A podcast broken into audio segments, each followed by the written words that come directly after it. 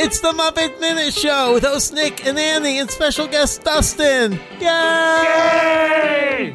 It's time to talk about the Muppets movies minute by minute. Today we're talking about the Great Muppet Caper Minute 11. Minute 11 starts with three boxes falling out of the sky and ends with Kermit learning about the Happiness Hotel. So, uh, D- Dustin, thanks for uh, coming back with us for uh, Muppet Caper. We had you. Uh, yeah. Glad to be here. Thanks for having me back, guys. Yeah, it's good to good to have you. We had you for the uh, Muppet movie. I think uh, for some of the Gonzo stuff, right? hmm The the Gonzo song. Yeah.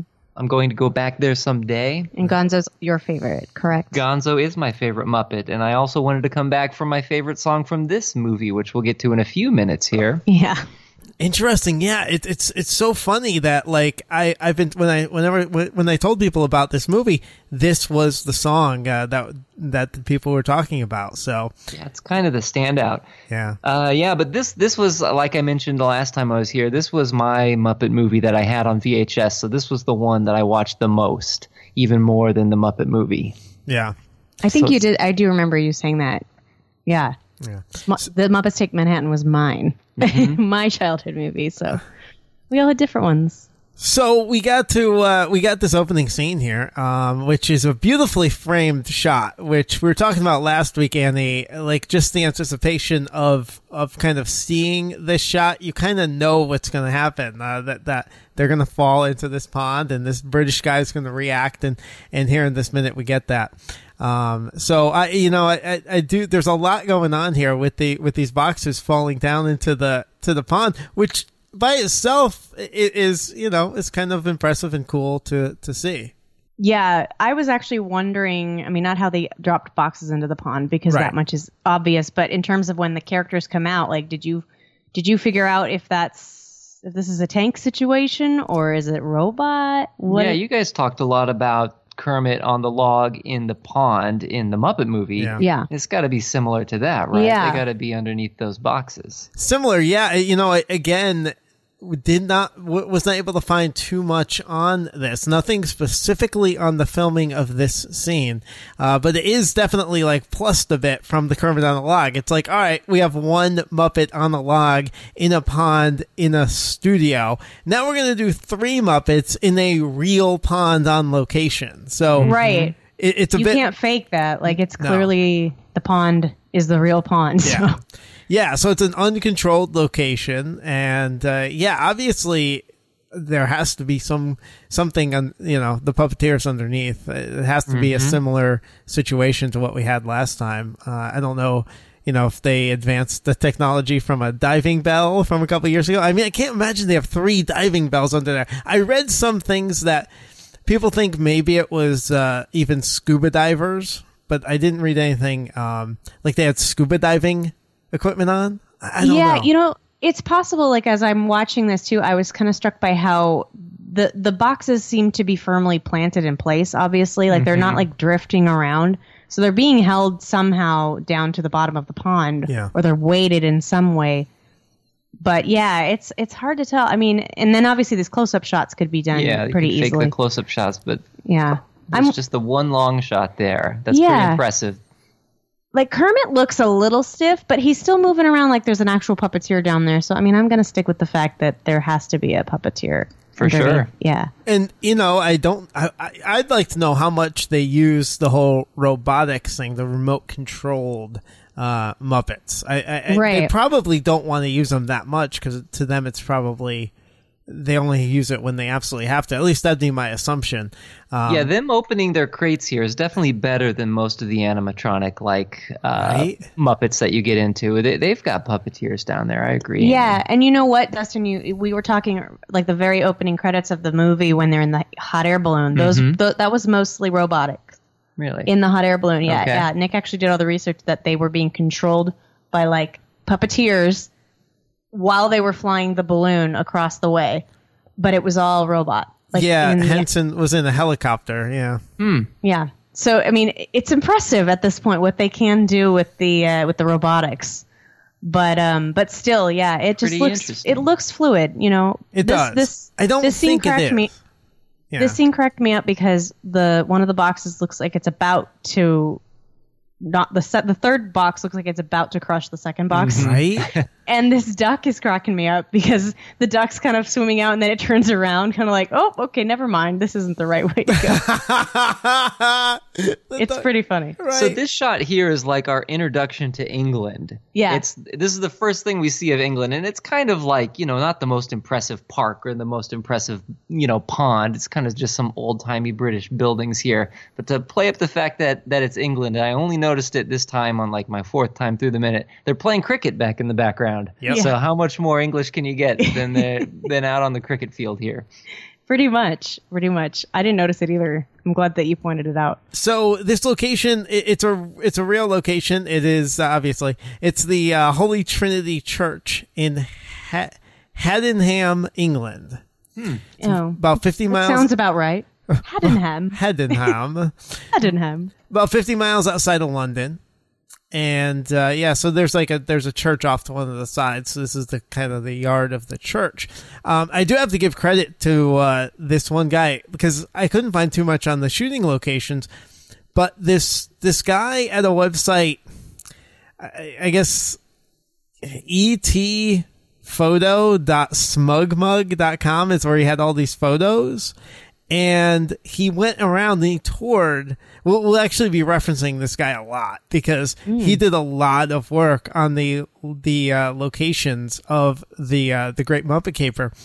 And uh, in back in it looks like 2006, he went around to all the different uh, locations, talked to people from uh, the Henson Workshop and stuff to try to get the exact locations, and then go take pictures there. Wow. Well, So- thanks to that guy. Yeah, so that was the only place. This because of this guy, I found a lot of uh, filming locations for the Great Muppet Caper, and this this was one of them. Uh, it looks like the uh, if you go there today, uh, it looks very much like it did back in the you know back in the time. They kind of uh, shored up the pond a little bit with some. Uh, some woodwork, like kind of to hold up the shore. Uh, and there's different benches, and they kind of paved a little bit of it. But I mean, you could get the exact same shot. You could sit on the on the bench that's pretty much in the exact same spot if you wanted to recreate this. And uh, all the buildings are still there. I was wondering why they didn't use some kind of more recognizable big London park, uh, you know, Yeah. instead of this sort of small pond and sort of a, a less impressive place. But, you know, maybe they needed some place where they could put whatever apparatuses into the water. Now that we're having this conversation of how did they do it, you know, someplace where they could actually, you know, well, what we don't know what they did, but you know, if they have to put the the, the diving bells, as you call them, underwater, then Yeah. We're not going to do that like next to the Tower Bridge or something. Probably not. I was going to suggest maybe it's so that they don't recognize their surroundings, but I, I, as we learn pretty quickly, they're not going to do that anyway. They don't, they don't know. These three, Gonzo and Fozzie especially, know nothing about England. Nothing. Nothing.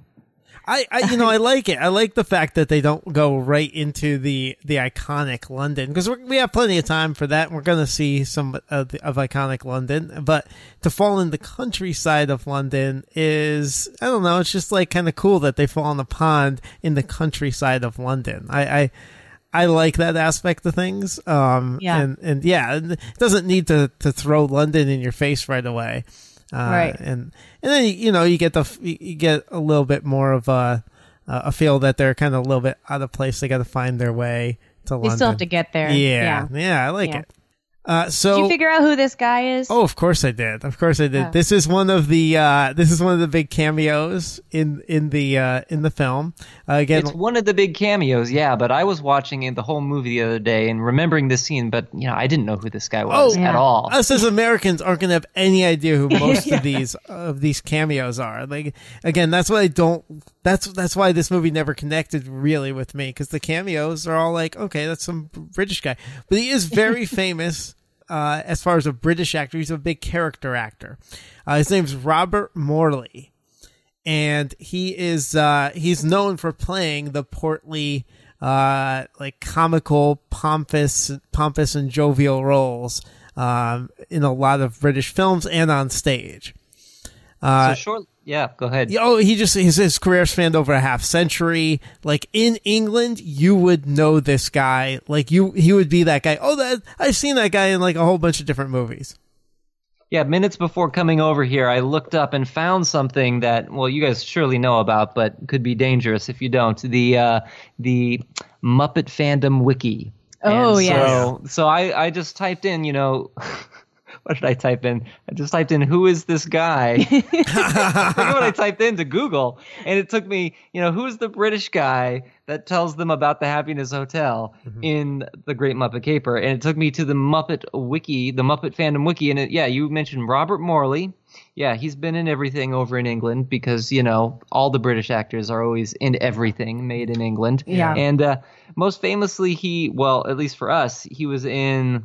Uh, he played Katharine Katharine Hepburn's brother in The African Queen. If you remember that movie, I haven't seen that actually. Sounds Uh, like something I probably should have seen. but- yeah, it's kind of the African Queen's kind of like the movie version of um, the the Riverboat Cruise at Disney. Oh, Same, same kind of thing. Yeah. And then uh, the, the it was a very short entry on Robert Morley on the Muppet Wiki, which I printed up here because Look at because that, doing um, research. what's his name? Leonard Maltin. You guys know who Yes. that is? Oh, yeah. Oh, In yes. his film encyclopedia, his movie encyclopedia, he describes Robert Morley like this. He's recognizable by his ungainly bulk, his bushy eyebrows, thick lips, and double chin, and he's particularly effective when cast as a pompous windbag. so, um, well, that's that's why they cast him here. doing a little bit of that here, yeah. that actually does seem like the perfect type of person that we are first introduced to in this world hmm from the perspective of the Muppets. So It is. He's a very English guy. He's like a t- he's a stereotypical like jovial English dude, and it's it is fun that he's the first guy we meet. And Um, it seems like a lot of the British people that we meet throughout this movie are very, they're always extremely polite and helpful when they should be very confused and uh, put off by what the Muppets are doing around them. yeah, although there is something really funny he does. I think it's probably in the next minute, but uh, but yeah, we'll get to it a little bit later. one of the things that he was known for later on in his career in the late 70s early 80s he was the spokesman for british airways on american television commercials uh, so he was in a bunch of commercials. I, I i started going down this rabbit hole of watching all his commercials. They're pretty funny. Um, but it, it they they say that this role kind of a little, little ways references that because he is because in those roles he's like touting England and where you could he knows everything about England where you Oh, could go like where you could tour stay guide kind tour thing. guide Okay. yeah That's so funny. so this role kind of references that because he's telling he know he pulls out his little book and he can tell the Muppets where they could stay Okay, that makes sense because I was like, why does he have that book in his pants? That's rather exactly. convenient. it's very funny that he's got this teeny tiny little travel guide to London, a, a travel guide which includes the Happiness Right. Hotel in it. yeah It I, includes it includes a section called "Places Where You Can Park Your Carcasses." Yeah. that sounds about right, though. and the places you can park your carcasses are bus terminals, riverbanks, and the Happiness Hotel. So basically, places you would find homeless people and this hotel. And the Muppets. well, and, and maybe they remember that in Muppets Take Manhattan when they uh, stay in the uh, lockers. Right. I was actually thinking about that when Yeah. they stay. It's like it is a. I think it might literally be a bus terminal. Yeah, I think so. Funny. I think That it they stay in. Yeah. That's funny. So that is a nice little callback. Well, I think this move, this minute in particular, has some really great dialog Mm-hmm. Right? They land and he says, "Oh, they said it was going to be raining cats and dogs today." Yeah. And then uh, Kermit says, uh, "We're actually we're bears and frogs." And then Gonzo says, "And Gonzos." and then it was you know revealed really well in the previous minute, but I like I like that his box says whatever. I think Yeah. that's a great description for Gonzo. His his categorization as whatever. Yeah, we were talking about that um, last week when we were mentioning how this was actually the first time they referred to Gonzo as a whatever. Mm-hmm. So what do you what do you think about that? Because I know there's there's always a lot of talk about what what he is and everything. Do you go with the whatever label? I like the whatever, the whatever, and the weirdo label, which I we talked about that. Yeah. I think the last time I was here when we talked about Gonzo a bunch. But yeah, I like the whatever label before they um uh you know defined him as an alien later on. Yeah, Right, you we on were- board with the alien stuff? Uh, I can deal with you know I can forget that movie. Yeah, I forget it, kind of forget it too, but I actually, I really do actually kind of forget it. I don't remember the I movie very well, but but I, I think that we were kind of discussing too about how every single feature that they do kind of creates its own self-contained canon and then when they move on to the next one like how the, how in the Muppet movie they're playing themselves Yes. like in a movie within a movie Mhm. whereas like here they're they're they're doing a movie which and they're kind of playing themselves but they're also not themselves they're char- different characters I made some notes about that. So yeah, in some ways, each Muppet movie, just like you said, is its own universe, Mhm. right? They don't know each other. They all meet each other again Yeah. for the most part. Some of them know each other at Right. the beginning of this movie. It, it, but Gonza, I'm sorry, Kermit and Fozzie are brothers. Right. They're identical twins Right. for some reason, which is not the case in any other Muppet anything. Uh, so you know, it's it's each movie is its own thing, and yet each movie breaks the fourth wall and lets you know that they're making a movie. Right. In those moments, they're like the most themselves. Yeah. Kermit is just Kermit the actor Mhm, slash mhm. puppet or whatever. Uh, and and same thing with the other ones. So maybe you can say, well, they are all in the shared universe, and these are just the different movies that they've made. But I think I think it doesn't matter. I think you're not supposed to pull it apart that much. I think that's just the absurdist humor of it when Right. they break the fourth wall there. I mean, even in the one that's supposed to be autobiographical, they say, eh, kind of sort of approximation of what happened. Right. So they, they let you know. Then uh, don't take it too seriously. The Muppet canon is very fluid. Yes, it Yes. is. uh, so a couple of the things that uh, uh, Robert Morley says here, he calls England the sceptered isle. And Yeah. The, the Septed Isle. Sceptered maybe? Isle? Yeah. I don't have sceptered. captions, so I had no clue. Sceptered Isle. You're right. I, I'm adding a C. There, there, there's a silent C there. Yeah. So Sceptered Isle in the Jewel of the North Atlantic. Mm-hmm. Do you guys Nice. know what the Sceptered Isle reference is? What does it mean? Oh, it is a it is a Shakespeare reference. Oh, Uh, in uh, in the Shakespeare in the Shakespeare uh, play King Richard II, um, this uh, there's a line: "This royal throne of kings, this sceptered isle, this earth of majesty, this seat of Mars, this blessed plot, this earth, this realm, this England." Wow. Yeah, I feel like I've heard that. I mean, it's Shakespeare, so I'm sure I have, but I feel like I've heard that in a different movie, even or a different t- television show. I don't know, but there there is a Sceptered Isle radio series by the BBC. It's about the history of England. I've definitely heard this blessed plot somewhere. Ah, yeah. That sounds familiar. So it's But a, it's a thing. all right, all right. Yeah. Jewel Yeah, of the makes sense. Jewel of the North Atlantic, not so much. I couldn't find any real reference about that. But, Mm-hmm. but the Sceptered Isle is is England. Well, I just like he first welcomes them to Great Britain, and then Fozzie says, "Oh, we'll never make it to England now." so, from moment one, Fozzie knows nothing about where they're going. From the jump, No. they're clueless. Hey, one more thing about Robert Morley. So, you know, he's sort of most famous to us maybe from The African Queen. I noticed on his IMDb what he's known for. Number two was something called Too Many Chefs. I don't know what that is, hmm. some kind of murder mystery, but Too Many Chefs. Surely, surely that internet surely that phenomenon. is not that. Too many cooks No. is a reference to too many chefs in some way. It has to be right. And that I would think so. That haunted me for like a week. By the way, if you have not seen that on the internet, just don't. it's it's it's haunting. You were freaked out by too many cooks. I did not like Too Many Cooks. I, it burrowed. It, I, not to get off on a tangent, but did you see that, Nick? No, I'm scared now. It- uh, okay, I'm gonna have to send it to you because I, I I would like to torture Nick with it. But anyone out there listening, don't just just don't. It's a very weird, dark, long uh, it's bizarre. bit of internet comedy. it's bizarre. But yeah, as soon as you said too many chefs, I was like, wait, Robert Morley was not in that. I can promise you that. All right. Well, anything else about minute 11, you guys? Well, I just want to bring up now that they've arrived in England here something about the whole concept of this movie. Oh, boy. Right? They they they're reporters. They're reporters. Yes. Yeah. Going to England. Mm-hmm. But they say they're going to England not to report on the story, not to discover who committed this crime. They're going to England to catch the jewel thief. Right. That's what they promise Mr. Tarkanian Right. when they go. We'll go to England. We'll catch these jewel thieves. That I mean, that would make a better story. That's though. not what jewel. That's not what reporters do. No, it's not. But that's, I guess, part of what they're here to do. Dustin, have you ever seen a movie? of course, that's what reporters do. Okay.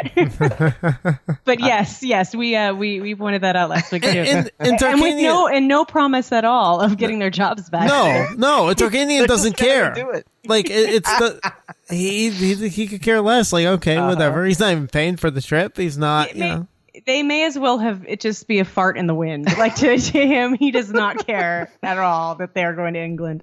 We're Oh, just gonna God. go do this. That's so good. Yeah, because they missed the story, not because anything's their fault. They they didn't cause her jewels to be stolen, No. although maybe in that opening sequence they had something to do with it. But uh, negligence might have been. they don't they don't have any responsibility to go do this thing at all. No, nothing at all. But here they are. yes. Well, they don't have jobs anymore, so That's true. nothing's tying them down.